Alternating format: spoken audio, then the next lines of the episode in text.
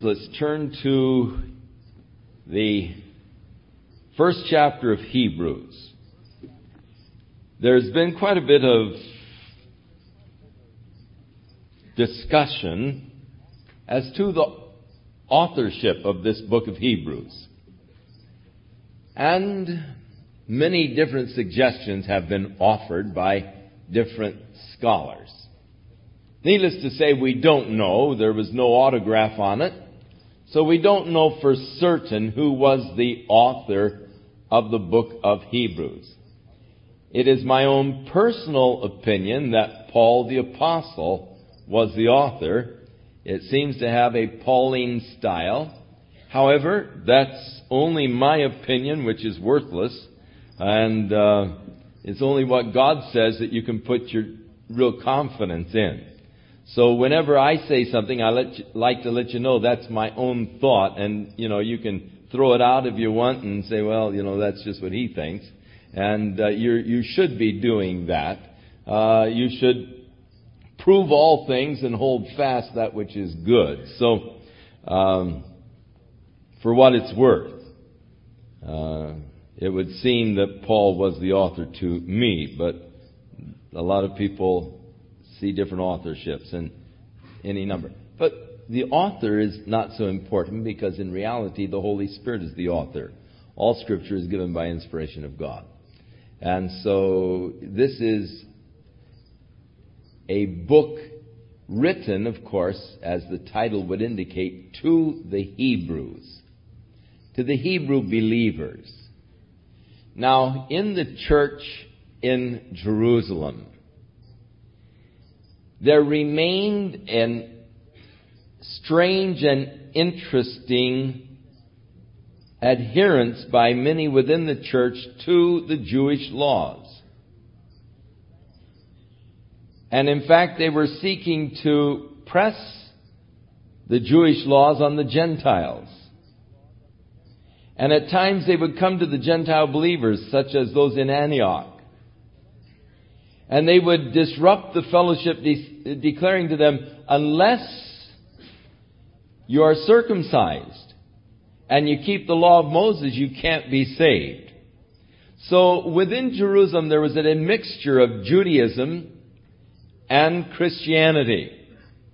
And they remained Jews in their cultural practices, in their keeping of the uh, cultural aspects of the Jewish law, not eating with Gentiles, uh, the forbidding of eating certain meats and so forth. This was a continued practice within the church in Jerusalem, going to the temple, going to temple worship.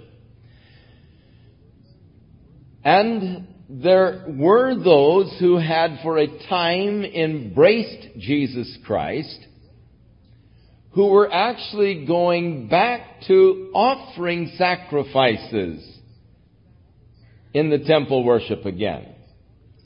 And so the author of the book of Hebrews addresses the issue of Hebrew Christianity and of the danger of turning away from Jesus Christ and trying to find salvation under the Jewish religious system once again. And so we'll find the warnings about those who have tasted of the heavenly things, the kingdom to come, who have gone back and tried to offer sacrifices before the priest for sins again and showing that there is no further sacrifice. Christ is the one once and for all.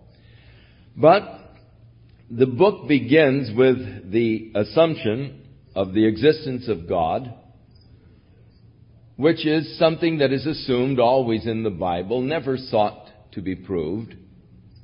It would be ridiculous for God to try to prove that He exists even as it would be ridiculous for you to try to prove that you exist. However, sometimes a person is put, put in that strange position. If your birth was not recorded, then you have a difficult time proving that you exist to the United States government. I mean, you have to go through all kinds of legal hassles to prove that you exist. Uh, and uh, so uh, it, some people have had that problem of proving their existence. But it, it seems, uh, it seems uh, rather ridiculous that I would have to try to prove to someone that I'm existing. Here I am. And so with God, He did not seek to prove He existed. The Bible doesn't seek to prove He existed. God's Word to us, the fact that He gives His Word to us, testifies of His existence. How could He speak to man if He did not exist? And so the existence of God is assumed and then the fact that God has spoken to man is also assumed. Two assumptions. God, who at different times and in different ways spoke in time past unto the fathers by the prophets. So, the acknowledgement that God had spoken different times, different ways. The Bible, the Old Testament, is the record of the different places and the different ways by which God has spoken to man. In the book of Genesis, we find God speaking to man by angels. There were no prophets in the book of Genesis.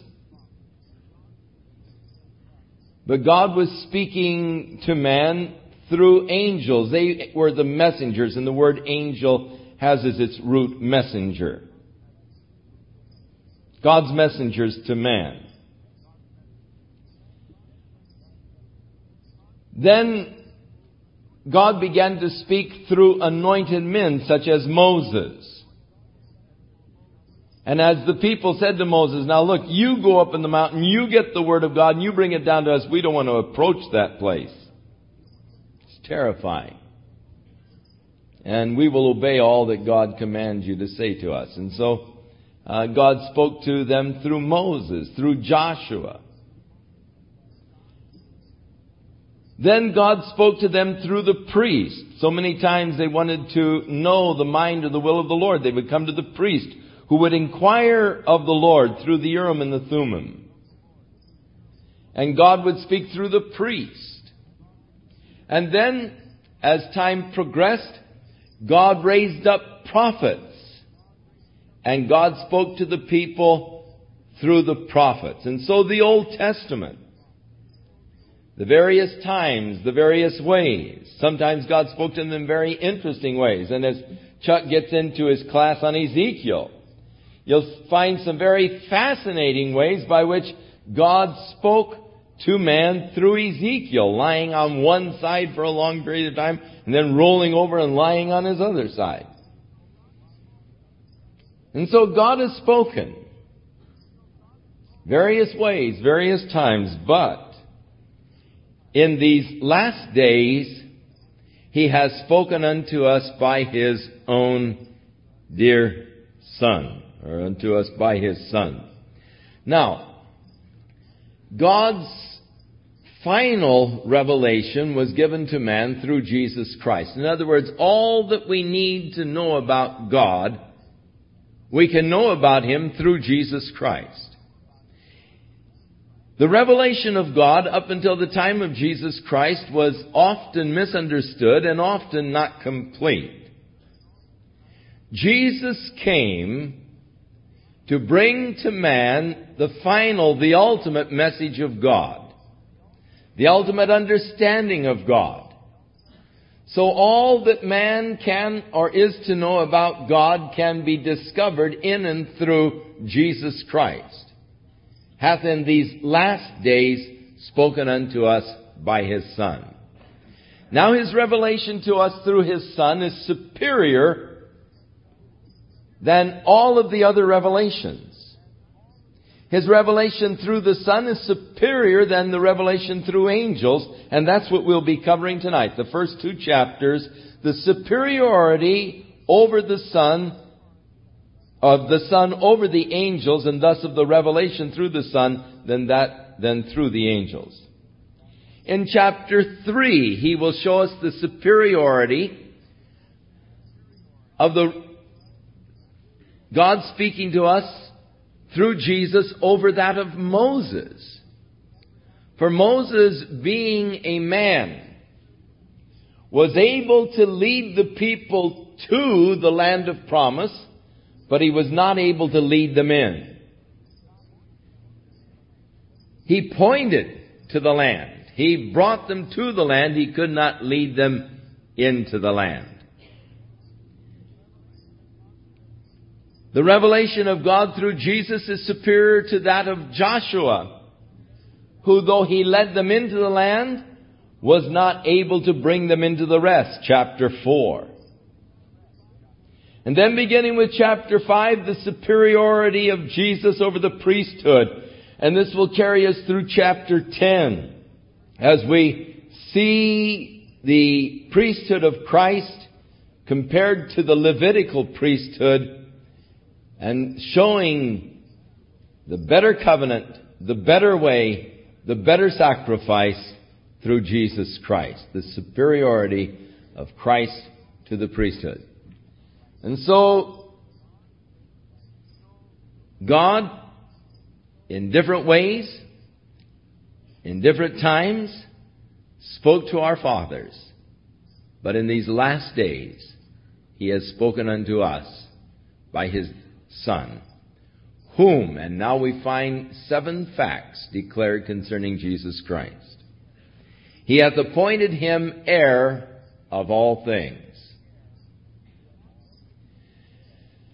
God's kingdom is yet to come. A glorious kingdom indeed. Through the prophets, God revealed some of the aspects of his kingdom. He opened little windows and they looked on ahead into this time warp kind of an experience. And they could see the glories of God's kingdom and earth in which man lived together in peace. An earth that wasn't cursed by commerce but every man could freely take what he needed.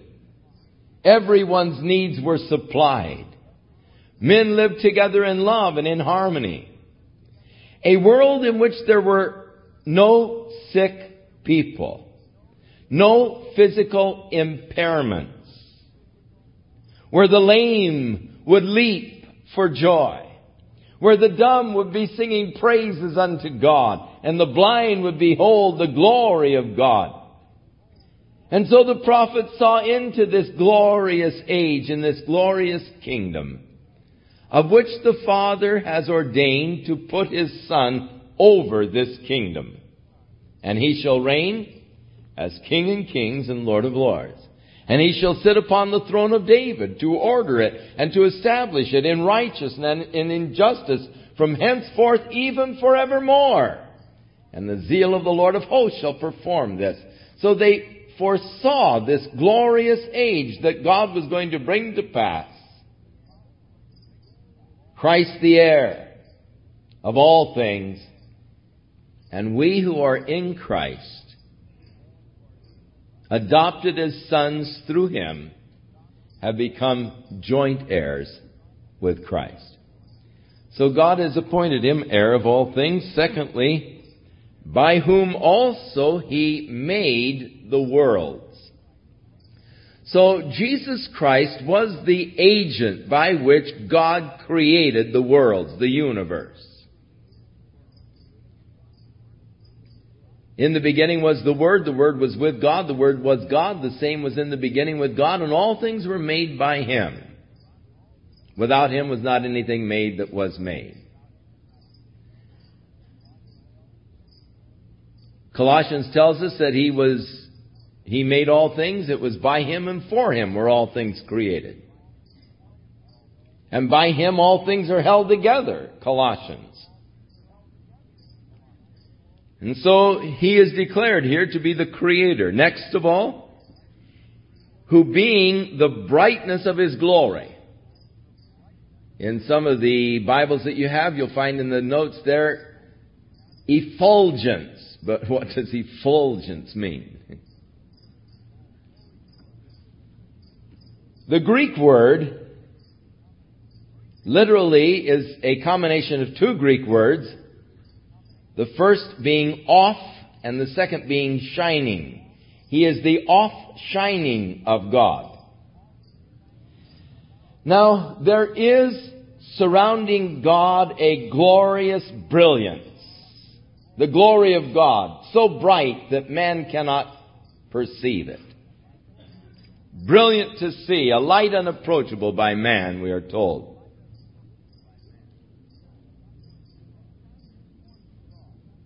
This shining forth of God. In heaven, we're not going to need any light of the sun or the moon. For the Lamb shall be the light. The glory, the outshining of God through Jesus Christ will light up heaven. There will be just a glow about everything. Everything will just be glowing as you get there. Glowing with the presence of God, the Shekinah of God that lit the Holy of Holies in the tabernacle in the Old Testament. You remember as they made the tabernacle, as the priest came into the holy place, the outer court, well, actually from the outer court into the holy place, as he enters now into the tent itself. This first room, some 15 by 30 feet, on the right hand side, the table of showbread with the 12 loaves of bread, one for each tribe. In front of the curtain, the veil that went into the Holy of Holies was the, uh, was the, actually the altar of incense. On the left hand side, the seven golden candlesticks representing the Holy Spirit, as we find in the book of Revelation. And these seven golden candlesticks lit the holy place. But when he went behind the curtain into the Holy of Holies, there was no light in there. There was the Ark of the Covenant and the cherubim, but it was lit by the presence of God. Just the glow of God's presence. Now Jesus is the off shining of God. The brightness. Just that off shining of, of God's glory is there in Christ. And then he is the express image of his person. Jesus said, He that hath seen me hath seen the Father. He is the express image of his person. Or as we might say today concerning a kid, he's a spitting image of his old man. The express image of God. So he who has the Son has the Father. He who rejects the Son rejects the Father also. He is the express image of the person of God. You cannot love God and hate His Son. You cannot receive God and reject His Son. They come as a package. To have one is to have the other. Read 1 John.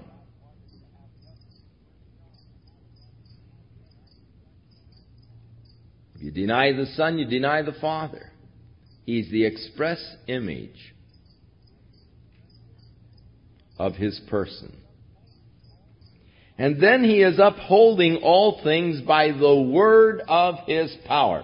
Now it is interesting to me that in the beginning, when God created the universe, he created it by divine fiat. That is, he declared it into existence. And God said, light be, and light was. That's literally from the Hebrew.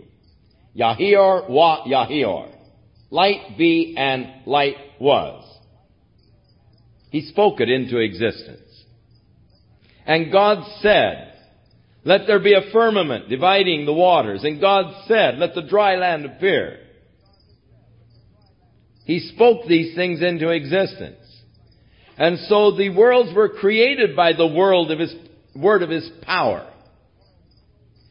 But the worlds are also being held together by the word of his power. And as we mentioned this morning, in atomic structure there is an interesting phenomenon.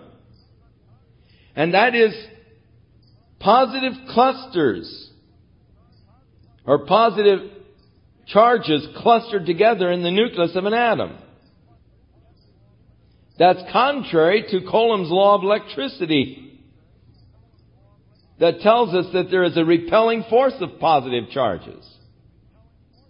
If you had one tablespoon full of positive charges, just solid positive charges, and you set it at the South Pole, and you add another tablespoonful of positive charges and you set it at the North Pole, it would take 30,000 tons of pressure to hold the positive charges at the poles because at that distance, the pressure of the repelling force of positive charges would be so great that it would be pushing away from each other and so it would take 30,000 tons of pressure to hold them on the poles.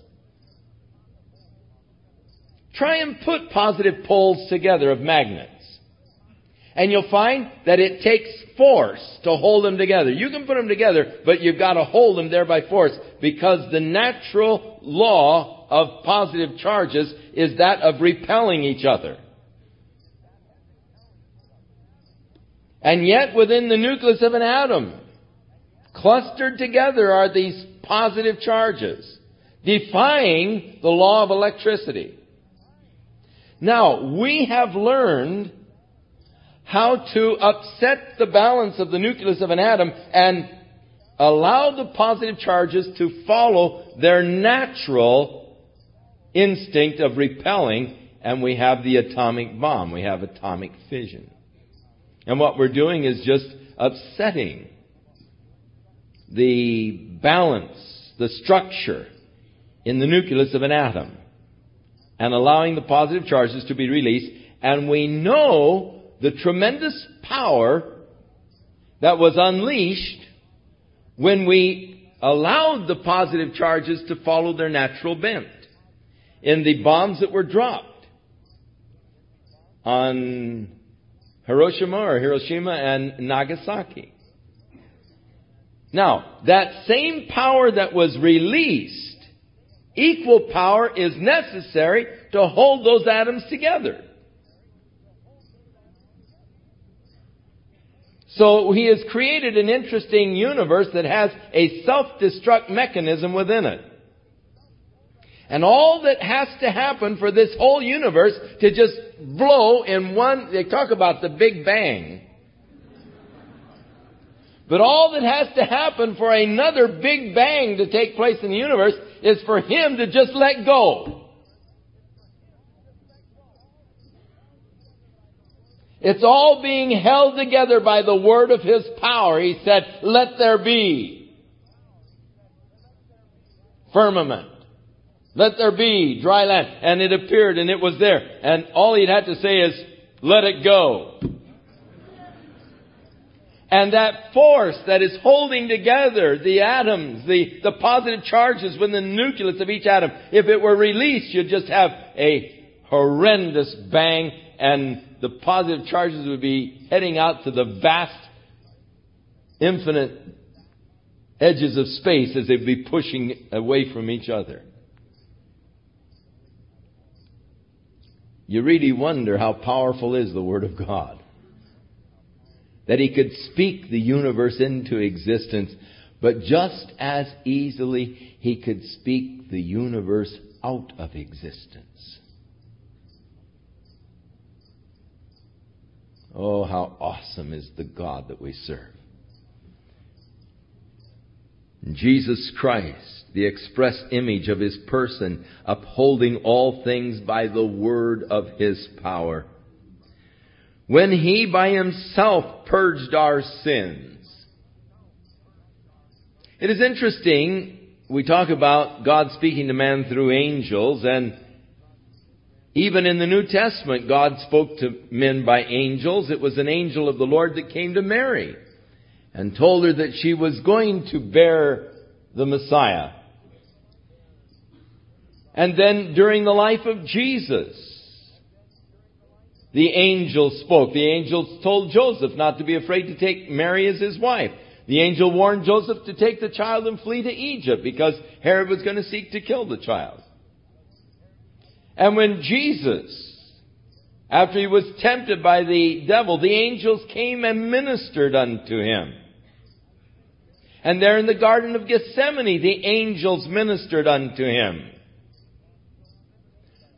But when he was upon the cross, there were no angels ministering to him.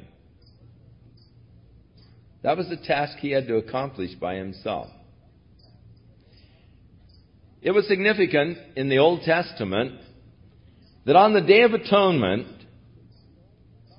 the high priest was the only one who could offer the sacrifices unto God that day. During the regular daily sacrifices, there were different priests that would offer sacrifices unto the Lord. But on the Day of Atonement, when the sacrifices were to be offered for the sins of the people, the nation, only the high priest could serve that day. He had to do all of the butchering of the some, oh, 27 animals or so forth that were offered that particular day. And then he would have to go alone into the Holy of Holies with the blood of the offering to make atonement for the sins of the people. Significant because Jesus, in making atonement for us, had to go it alone. No angels to comfort or succor him there but alone he bore our sin and our guilt and died in our place. Made atonement for you and for me. And so had by himself purged our sins. And now is, has sat down on the right hand of the majesty on high. So we see Jesus now sitting down at the right hand of God.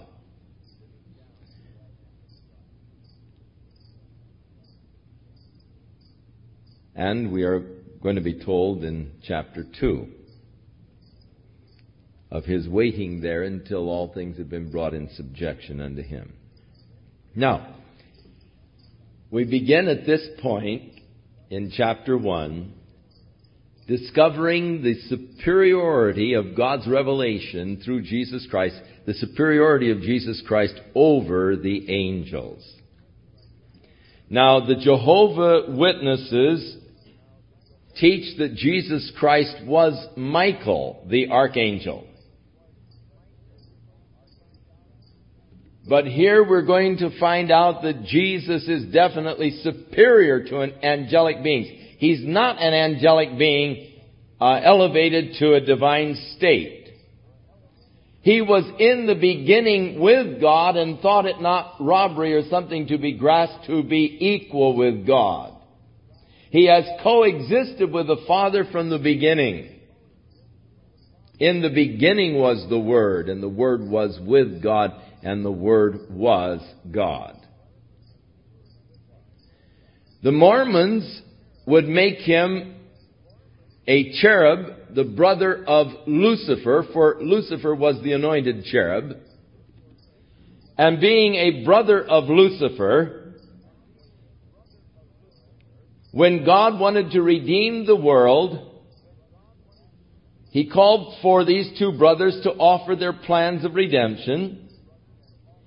And when they had offered their plans of redemption, the Father chose the plan that Jesus offered, and it made his brother Lucifer very angry. And so he came down and was determined to disrupt the plan of his brother Jesus through sibling rivalry. But we will learn that Jesus is much higher than Lucifer. In fact, he's not an opposite to Lucifer at all. He's not the good angel and Lucifer the bad angel. Or the good brother and Lucifer the bad brother. And it's terrible to bring Lucifer to that elevation of an opposite of God or an opposite of Jesus. So many times we think of them, you know, God and Satan as opposites. Not at all. They, they are totally in different categories completely. God, self-existent, eternal creator, whereas Satan is a creation of God. And, and does not come into the same category at all as God. Lucifer would be an opposite to Michael, the archangel, and they're going to be tussling. They've tussled in the past. They tussled at the body of Moses. There was a big dispute between Michael and Lucifer over the body of Moses. Michael didn't bring a railing accusation against him, but just said, the Lord rebuke you. When the angel was sent to Daniel with the message from God, and Satan captured the angel and held him captive, Michael came and set him free. That great prince came and he set me free and I've come now to bring you the message the angel told Daniel. Michael and Satan have come into conflict before and in the book of Revelation they're going to come into conflict again. Michael and his angels fighting against the dragon and his angels. But Jesus is not the opposite of Satan. Michael would be. Jesus, again, is the express image of the person of God. He is the offshining of the glory of God. He is that which we see of God. And so he was made so much better than the angels, as he by, hath by inheritance obtained a more excellent name than they. For unto which of the angels said he at any time, that is, did God say, Thou art my son, this day have I begotten thee? Psalms 2 7. God declared of him, Thou art my son, this day have I begotten thee. God could never say that of Lucifer. God would never say that of Michael. It was said only of Jesus Christ. God so loved the world, he gave his only begotten Son. Thou art my Son. This day have I begotten thee. And again, I will be to him a father, and he shall be to me a son. The prophecy in 2 Samuel, the seventh chapter, of God to David, when David said he wanted to build a house for God, and Nathan had to tell David that God wouldn't allow him to build the house because his hands were bloodied with war. But you tell David, he said, that I'm going to build him a house. And I shall raise up of David a seed, and he shall sit upon the throne forever. And I will be to him a father, and he shall be to me a son.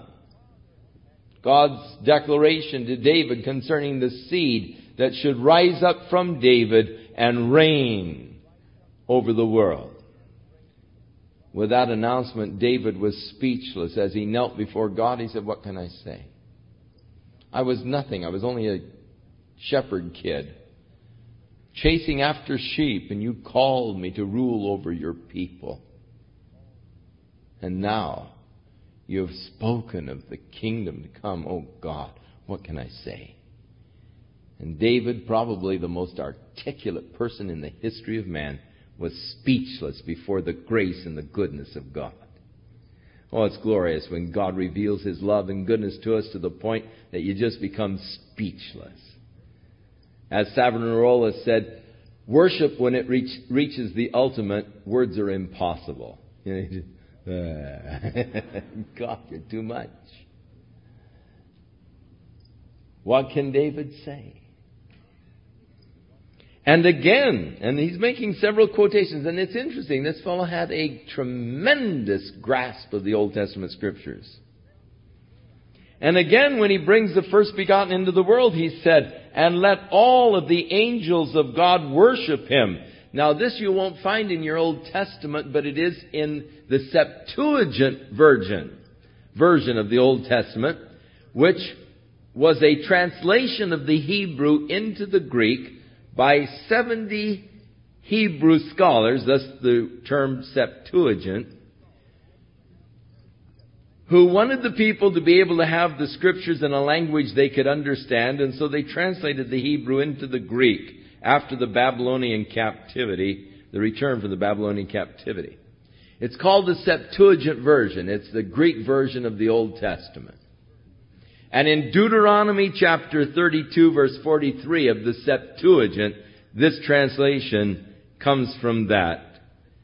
And let all of the angels of God worship him.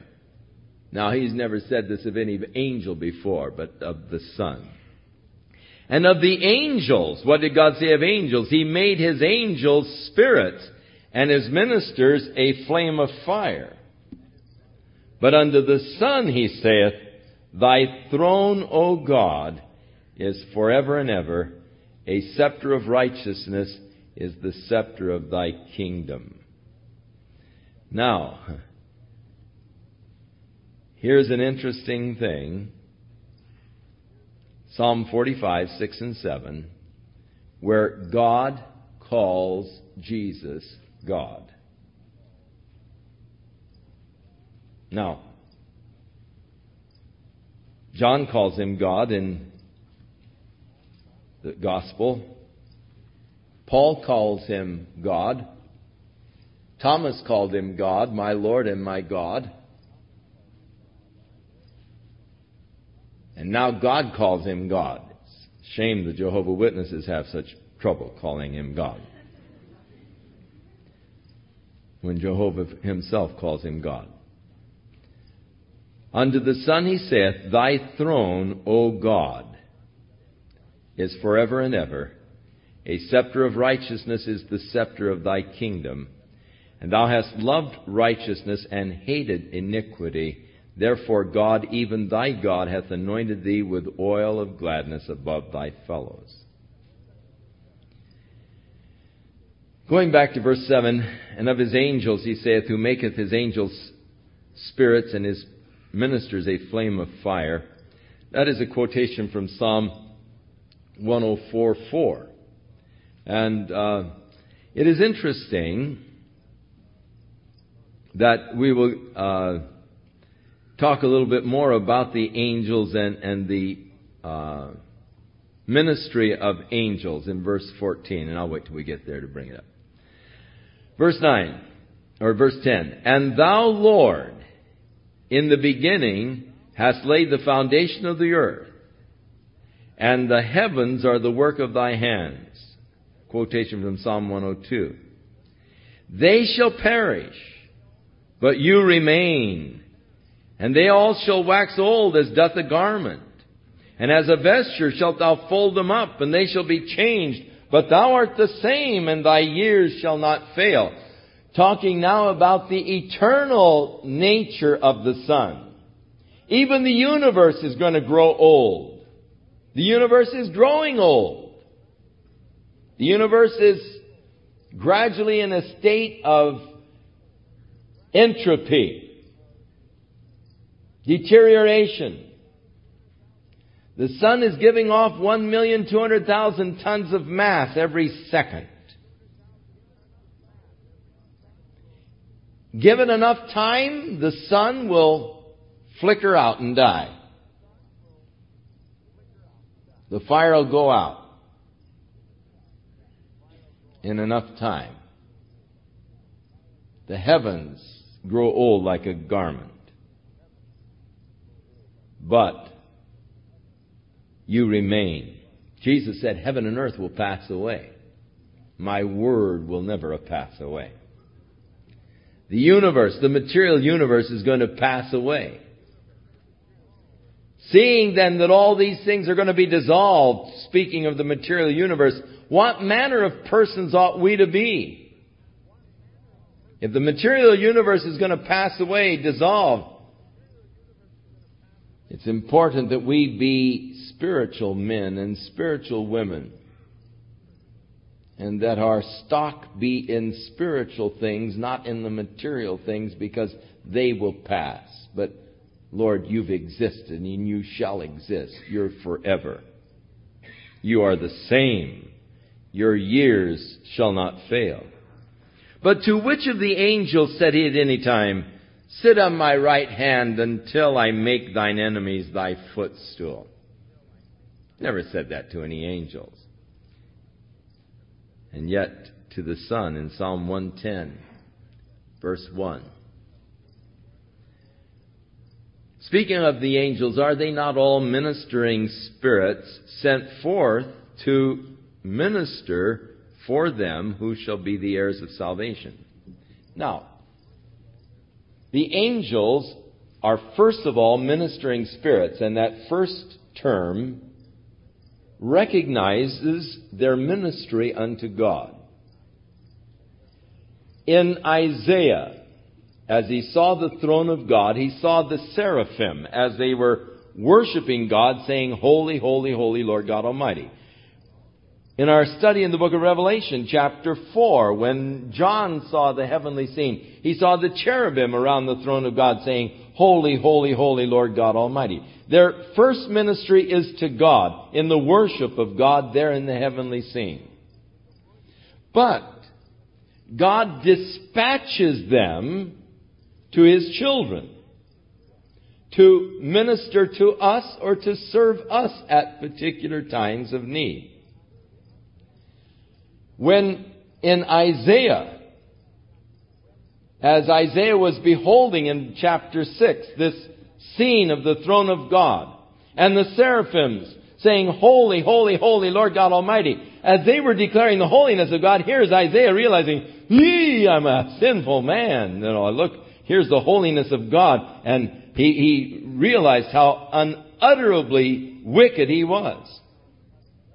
Oh, woe is me, for I am a man of unclean lips, and I dwell amongst the people of unclean lips. And God dispatched one of the seraphim with a coal, a live coal from the altar, and he touched the lips of Isaiah and said, Now you are clean. So you see, he was a ministering spirit. He was there worshiping God saying, holy, holy, holy. And when Isaiah cries out, oh, I'm unclean, you know, then God dispatches him to serve man. So the angels exist, first of all, to serve God, but are dispatched to be ministering spirits to those who are heirs of salvation. Now, in Psalms it said, He will give His angels charge over thee to keep thee in all of thy ways, to bear thee up, lest at any time you dash your foot against a stone. So these angels are actually ministering spirits. But God never said to the angels, or to any particular angels, let the angels of God worship him. Or did he say to any angel, sit at my right hand until I make your enemies your footstools. Because they are servants, and Jesus is not there as a servant, he is there reigning. And a vast difference over the angels who worship and serve God continually there in the presence of God, and Jesus who sits there to be worshiped and to be served, reigning there upon the throne.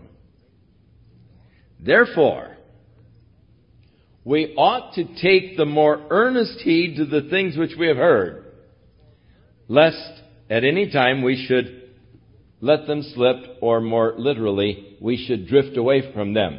Now, God has spoken unto us by His Son, the complete revelation, and we had better give the more earnest heed to what God has said through the Son than what He said through angels or through prophets, or through others. We had better give more earnest heed to these things which we have heard, lest at any time we should drift away from them. And that was the danger with the Hebrew believers. Of drifting away from this position of salvation through the grace of God through faith in Jesus Christ. Going back again to the law to seek to be justified before the Lord. That was the danger of their position. You better take the more earnest heed to these things which we have heard, that you not drift away from them. For if the word that was spoken by angels, who are inferior, an inferior revelation, well, the revelation is good, but an inferior medium of revelation, if the word spoken by angels was steadfast, and every transgression and disobedience received a just recompense of reward, then how shall we escape if we neglect so great salvation, which at the first began to be spoken by the Lord, and then was confirmed unto us by those that heard him? So, let's take the more earnest heed at the things which we have heard, the things which Jesus has taught us concerning salvation concerning God's plan of salvation for man through faith in Jesus Christ. For it was Jesus who said, For God so loved the world that he gave his only begotten Son, that whosoever believeth in him should not perish, but have everlasting life. For God sent not his Son into the world to condemn the world, but the world through him might be saved. And this is the condemnation that light came into the world, but they would not come to the light. For men loved darkness rather than light, for their deeds were evil. And so the finish of that chapter, for he that hath the Son hath life, and he that hath not the Son of God hath not life, but the wrath of God abides on him. We better take the more earnest heed to the things which Jesus has spoken to us. For if the words that the angels spoke was steadfast, if it, you know, if what they said was true and it held, their, their word held, the things are true and they hold true, then how much more the things that were taught us by Jesus Christ? How are we going to escape if we neglect this great salvation? How are you going to be saved? You can't go back to the law. For under the law, every transgression receives a just recompense of reward. Under the law, you get what's coming to you. That's what the law is all about. But Jesus taught us the grace of God and the forgiveness of our sins through our faith and trust in Him. And so we better take the more earnest heed. We better not drift away from this, as some of the Jewish Christians were prone to do, drifting away from the truth in Christ and seeking again to be justified by the works and the deeds of the law. And so Jesus, first of all, proclaimed this glorious salvation and message of salvation, and then those who heard him, the disciples, confirmed the things to us that Jesus said. And then God also bore them witness. Both with signs and wonders and diverse miracles and gifts of the Holy Spirit according to his own will. And so the word was first spoken by Jesus, the word of faith, salvation through faith. It was confirmed by the disciples who had heard Jesus. And then God Himself confirms the witness with the signs and the wonders and the miracles and the gifts of the Holy Spirit that were operated by those apostles who had heard the message from Jesus and declared the message, God proving it now to be true. Yes, they are of God, and here's the proof, the signs, the wonders, and the different miracles, and the gifts of the Holy Spirit. Notice the gifts of the Holy Spirit according to His will. Again, as Paul talks about the gifts of the Holy Spirit in 1 Corinthians chapter 12, he says the Holy Spirit dividing to each man severally as he wills. I cannot buy this that you have all the gifts of the Spirit. All you need to do is exercise them whenever the need arises. The gifts of the Spirit are operated only as God wills. The Spirit divides them severally as He wills. I don't control the gifts of the Spirit in my life. That is, I can't say, well, this is the gift I'm going to exercise now. It's a work of the Holy Spirit, and it remains in the sovereign work of God's Spirit within my life. For unto the angels has he not put in subjection the world to come whereof we speak. The angels aren't going to be ruling the world that is to come. They will still be serving. But one in a certain place testified saying, and of course we know who that one was, it was David, the psalmist. What is man that thou art mindful of him, or the Son of Man that thou visitest him? Now, David was an outdoors man. If any of you fellows are outdoors men, then you'll love David. He was, he was a man's man. Loved the outdoors. Great hunter. Great sportsman. Spent a lot of nights sleeping under the stars. In a time when there was no smog. Nor powerful city lights that dimmed your vision of the heavens. But under those black Judean skies, lit by the brilliance of the stars and planets and galaxies, he often would look up. And as he would look up at the vast universe above his head, he would think how nothing I am. And so in Psalm 8, when I consider the heavens, the work of your fingers, the moon and the stars which you have ordained, what is man that you are mindful of him? God, who am I that you should even think about me? Have you ever had that overwhelming experience of, of sleeping out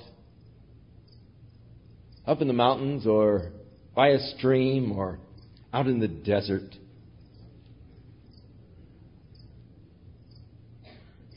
Where you can just, you know, see the Milky Way and you can see just, looks like jillions of stars. And as you begin to contemplate the heaven above your head, have you ever had that? I've, I have, this psalm really speaks to me. I've had this experience so many times. As I've considered the heavens, the work of God's fingers, and, and these stars and all that God has ordained. And I thought, wow, what am I? This planet Earth is just like a little speck of dust, rotating around the sun or revolving around the sun, rotating on its axis. Out here in a little corner of the Milky Way galaxy, our sun being one of the billions of stars within the galaxy. Here am I, just a little speck of dust on this little speck of dust. I'm so insignificant in the whole world, especially when you get out there in the desert and, you know, you hear coyotes over the hill and and you think you hear rattlers nearby and you're lying there in the cot and all you hear are just the sounds of the desert and the quietness in the sky above your head. And it seems like there's no one for a thousand miles. And you think, who am I that God would even think about me? What is man that you are mindful of him? Or the Son of Man that you should visit him? Who am I that God should visit me? That he should come to me? That I could have the privilege of just having God come to me that I might worship him and talk to him and fellowship with him and feel His presence there. Who am I, God, that you should even be mindful of me or that you should come and visit me? And I feel your presence and your closeness and your nearness.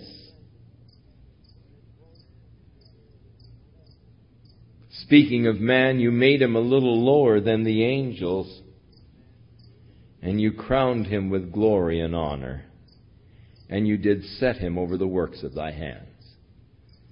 So man was created a little lower than the angels. Angels are ministering spirits. They can take on a bodily form, but they are not restricted by a body as we are restricted by our bodies. You see, our bodies made up of atoms experience the repelling force of atoms when we walk into a wall. You want to know the repelling force of positive charges? Run into the wall. Now, theoretically, you should be able to run right through that wall. Because there's much more space in that wall than there is solid matter. There's much more space in your body than there is solid matter. In fact, if you would reduce the solid matter of your body to just plain solid matter,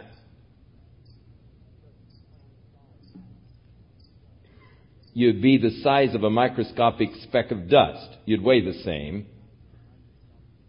But it just collapse the atoms in your body. And you'd be the size of a speck of dust. You're just a bunch of blown up atoms. You see, there's very little matter to the electrons. Two and a half quintillion of them could be lined up single file and only be one inch long. To count them would take you 19 million years, counting day and night at the rate of 250 a minute. Very little mass to an electron. There's a little more mass to a proton.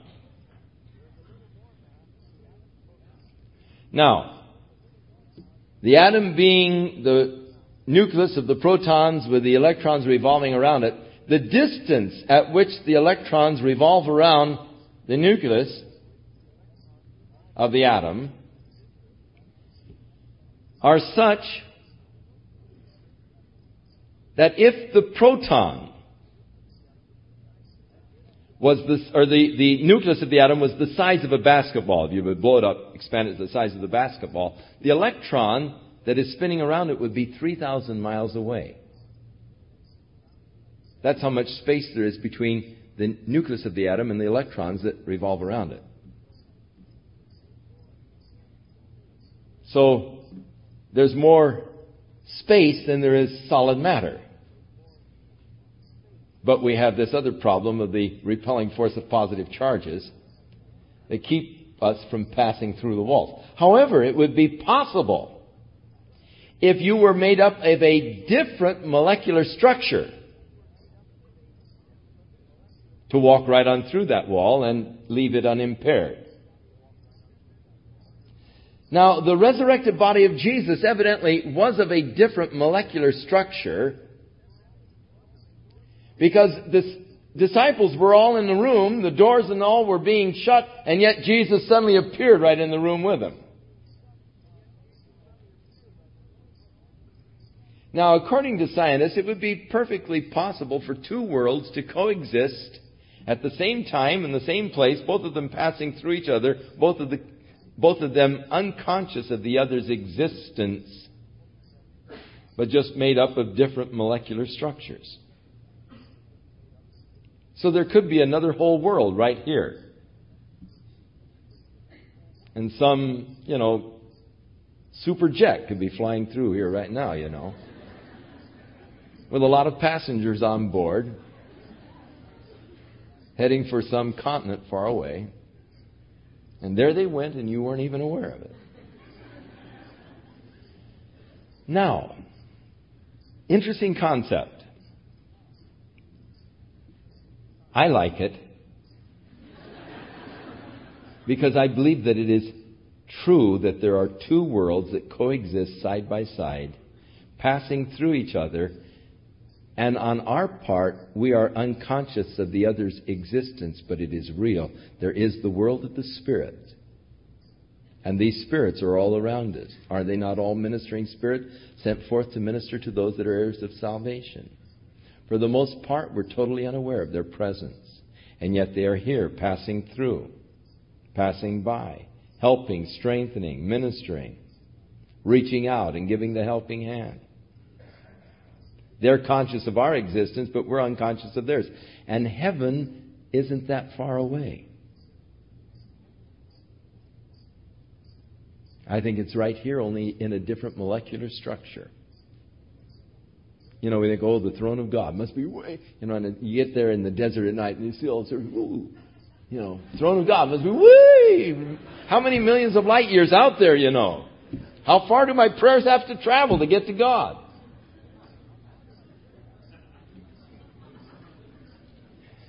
And if God dwells at the other end of His universe, and I could speed my prayers on a ray of light, it'd take Him 12 billion years to get there. And by the time I got my answer, it'd be too late.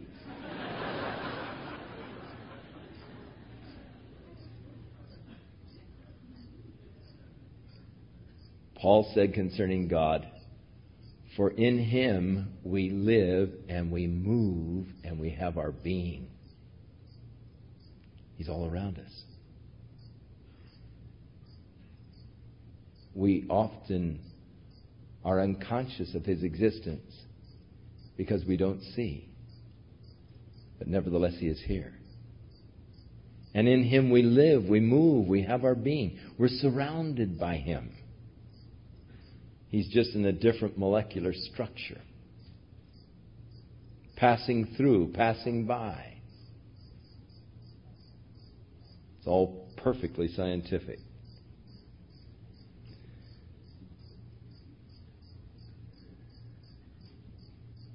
And so God made man a little lower than the angels, and he crowned him with glory and honor.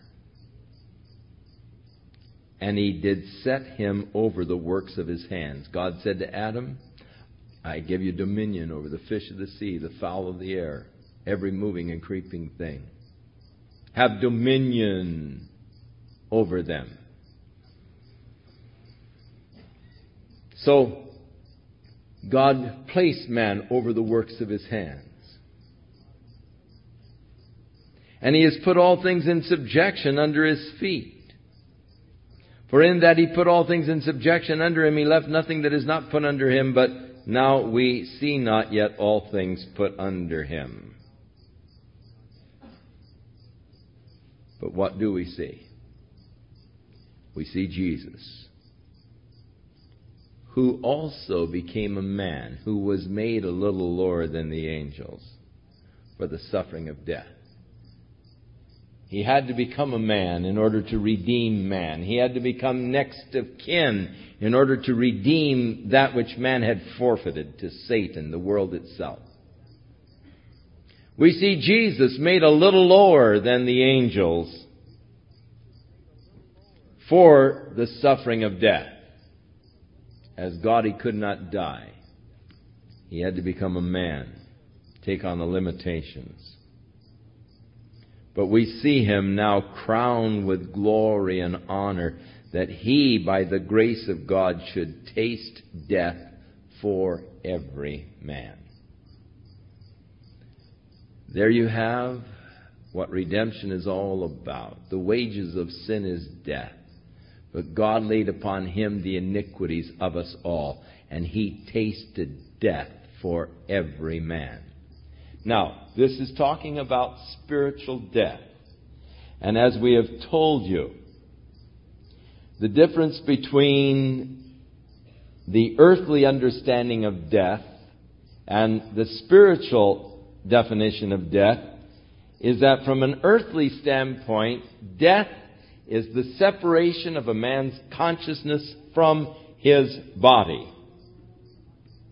When you are in a terminal state and they connect the EEG probes to your shaved head, and they watch the monitor, when the little line goes flat, they say there is no brain activity. And they'll watch the flat line for 24 hours and then they'll pull the plug. They'll say he's dead. There is no brain activity for 24 hours. When they pull the plug, they will watch the line because if there is any life at all, even in that state, your brain will start searching for oxygen. And, and if there's any flutter at all, then they plug the oxygen back in and say, well, you know, not quite gone yet. The brain started searching for oxygen. But when the consciousness has been separated from the body, they say you're dead. Now, from a biblical standpoint, when your consciousness is separated from God, you are dead. The man who lives without the consciousness of God is dead. He's spiritually dead. Jesus tasted of death for every man. You remember on the cross he cried, My God, my God, why hast thou forsaken me?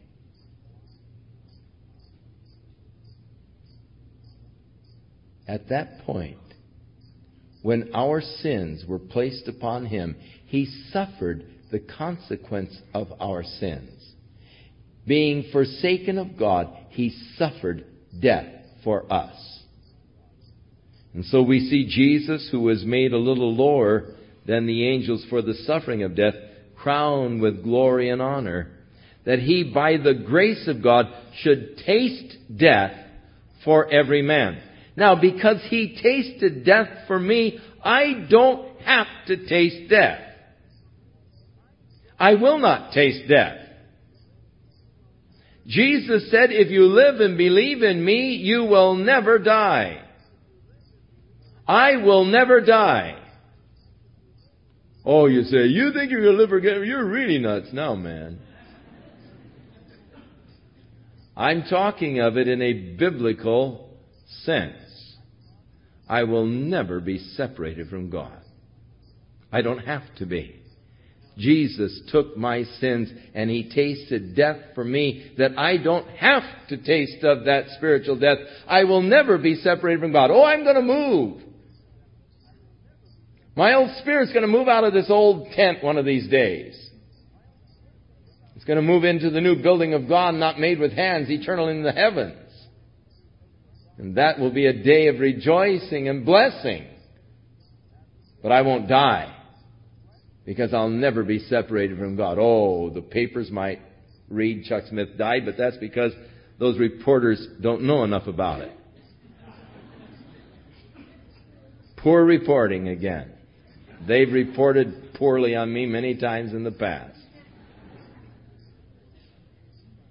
I hope that some reporter has enough sense when my spirit moves out of this tent to write in the paper, Chuck Smith moved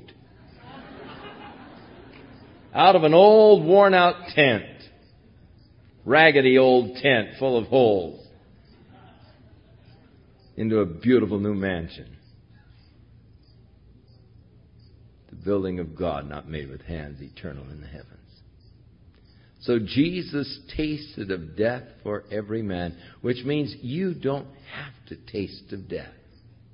He was forsaken of God so that you won't have to be forsaken of God because He took upon Himself your sin and the consequence of your sin, that separation from God. For as the prophet said, God's hand is not short that He cannot save, neither is His ear heavy that He cannot hear, but your sins have separated you from God. That is the effect of sin, but Jesus tasted of death for every man. For it became him for whom are all things and by whom are all things. Notice again the place of Jesus. All things are for him. This is told us in Colossians chapter 1. All things were made by Him and for Him. And He is before all things, and by Him all things are held together. Now here again, the same declaration concerning Jesus. All things are by Him, and all things here, it declares, are for Him. And by whom are all things? He is the creator, but He is more than that. He is the object of creation. As when in the book of Revelation, the 24 elders announcing the worthiness of God to receive the glory offered by the cherubim, for thou hast created all things, and for thy good pleasure they are and were created. Created by him, yes, but more than that, I was created for him. And your life will never be complete or never be satisfied until you start living for him. As long as you live for yourself, you'll find your life will be empty, meaningless, frustrating. But the minute you start living for Him, your life becomes rich and fulfilling. It became Him for whom are all things and by whom are all things, in bringing many sons unto glory, to make the captain of their salvation complete through sufferings. And so there was a work of God being wrought through the sufferings of Christ. In Isaiah, the 53rd chapter, as he prophesies the sufferings of Jesus, for it pleased the Father to bruise him. Now here is the captain of our salvation made complete. And we'll understand this as we get to the end of the chapter how he has become complete through his suffering. Because it is through his suffering that he can understand what it is to experience suffering. How can anyone ever really comfort you at the loss of your dearest friend if they've never lost anybody they know? If they don't know what the grief is of having a child die, how can they comfort you in your death? If they don't know what it is to experience it themselves. Those who have been through the experience are those who know what you are feeling. They are able to empathize with you and to really minister to you because they've been there. They know what it's about. They know what it is to have such grief that your stomach aches. They know what it is to have such grief that you feel you can't swallow. You're going to choke to death because of the ache that is there and just hangs there in your throat. Jesus, because he suffered, made complete our captain of our salvation because now he is able to understand and thus to help us when we are in need and trouble. For both he that sanctifieth and they that are sanctified are all of one. In other words, we have been made one together with Jesus Christ. That's what the word fellowship means. Coming into fellowship with our Lord. For which cause he is not ashamed to call them his brothers. Oh, if we only realize what Jesus has done for us. Suffered. Tasted death for us. And now he calls us his brothers. We are one together with him. Saying, I will declare thy name unto my brothers in the midst of the church. Will I sing praise unto thee. And again, I will put my trust in him, and behold, I and the children which God hath given, hath given me. So here, I and the children which God hath given me. Jesus made the way for each of us to come into the presence of God and to become a part of the kingdom of God by tasting death for us, by bearing our sin and our iniquity, by purging us himself from our sins, and now to present us as brothers, joint heirs with him under the Father to share together with him the glories of God's eternal kingdom. No wonder David said, What shall I render unto God for all of his benefits unto me? When I think of what Jesus has done for me, what can I do for him? To show my thanksgiving, my appreciation for tasting of death for me, by bearing the guilt of my sin, by taking the penalty that belonged to me, by granting me this glorious privilege of being an heir with Him of God's eternal kingdom. What in the world can I render unto God to show my love and appreciation for such things? I feel such a beggar sometimes. I have nothing to offer Him. He's done all for me and I have so little to give to him. But all he wants is that I just give him my heart and my life. That means more to him than any bucks that I could ever drop in the plate. Just give me yourself. Give me your love. Give me your spend some time with me. Turn off your TV and just Spend some time with me. That's all he's asking. Fellowship with you.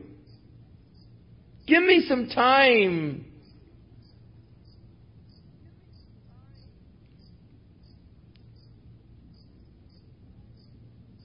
And we even fail there. For as much then as the children are partakers of flesh and blood, you see, I'm, I'm made up flesh and blood, this body. Made a little lower than the angels. For as much then as the children are partakers of flesh and blood, he also himself likewise took part of the same. He came in a body of flesh. He shed his blood for my sins. He took on the limitations of a body of flesh. Experienced the same pain of weariness that you experience in a body of flesh. Knew what it was to be tired. Knew what it was to stub his toe. Knew what it was to hit his finger with a hammer.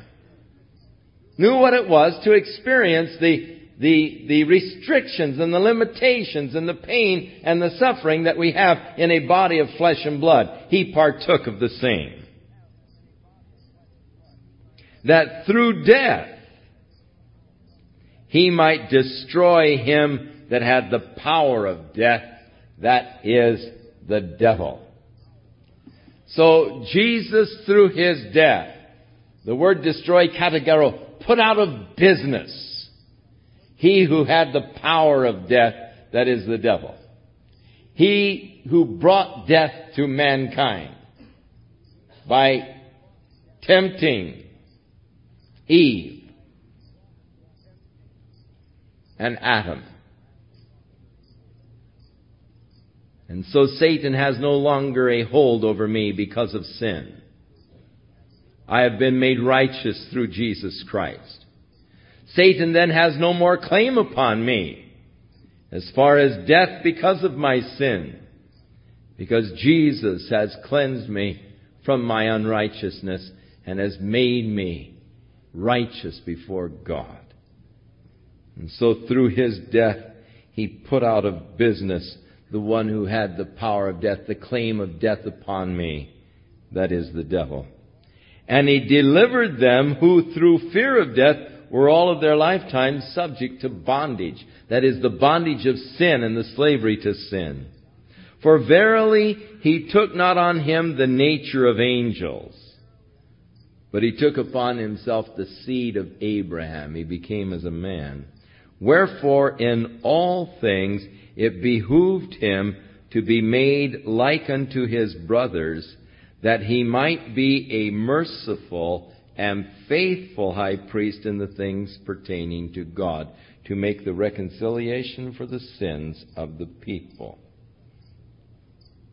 For in that he himself has suffered, being tempted, he is able to succor them that are tempted.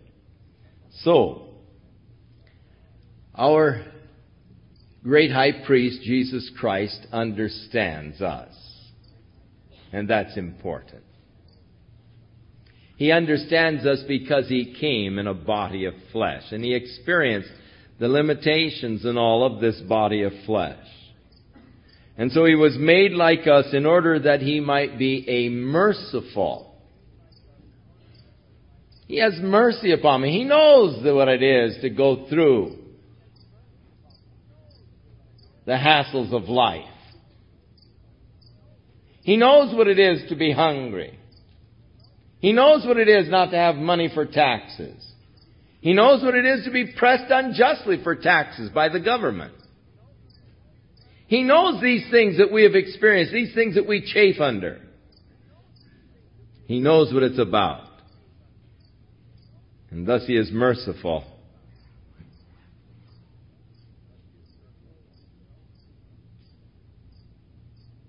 In that he himself has suffered,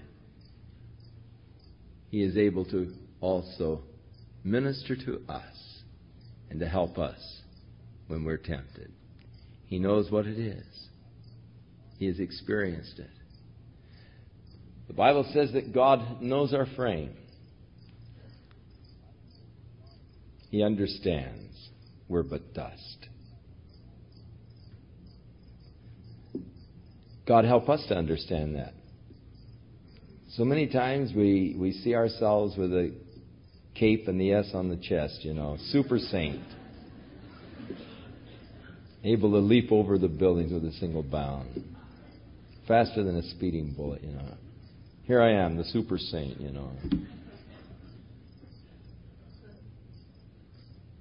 The Bible warns us about that kind of a feeling or attitude. Let a man take heed when he thinks he stands, lest he falls. The only way I stand is He is holding me up. But, hey, when He is holding me up, I can't fall. When I consider the heaven, the work of your fingers, now if you get up tomorrow morning at about 4 o'clock, providing this cloud cover is gone, if you go outside, over here in the southwestern sky, you will see the constellation Orion.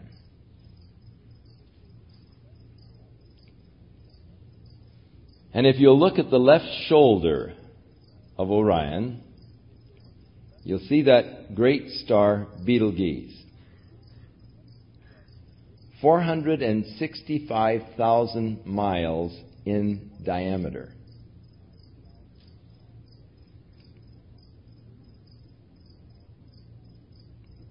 Beg your pardon.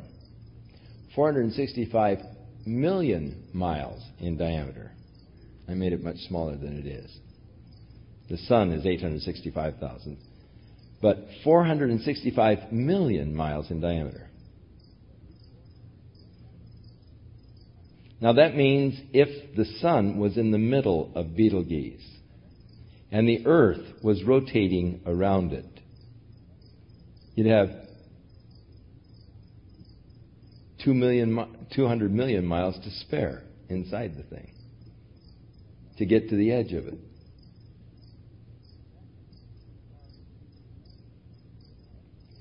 That star Betelgeuse is estimated to be traveling at a speed of 19 miles per second.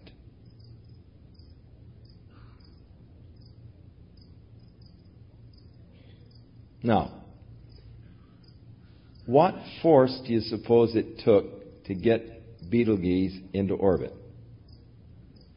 That large a body, that large a mass, 465 million miles in diameter, what kind of a force and thrust do you suppose got it going that fast, 19 miles a second?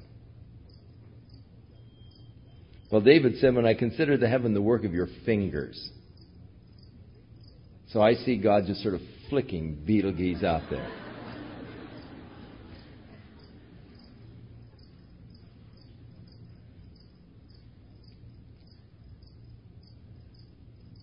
But the Bible says underneath of us are the everlasting arms.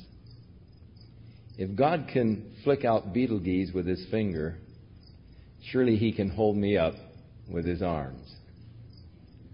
I don't have to worry about falling. The eternal God, the creator of the heaven and the earth, holds me. He loves me. I'm his child. He sent his son in order to redeem me from my sin, that he might make me an heir of his eternal kingdom.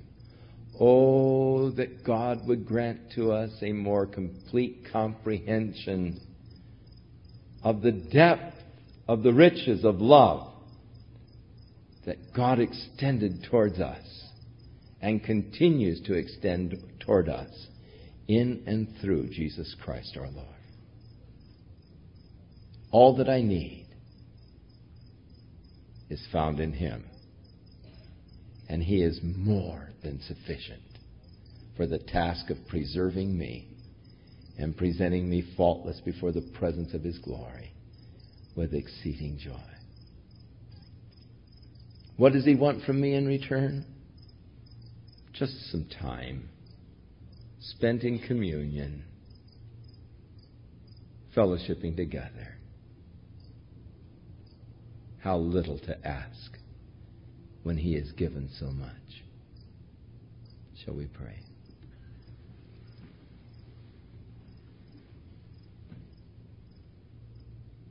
Father, we feel much like David. As we stand here on our tiptoes and try to catch a glimpse over the fence of the vastness, of the riches, of the grace of God, and the love of God towards us. God, we feel so unworthy, so undeserving of all that you've done for us.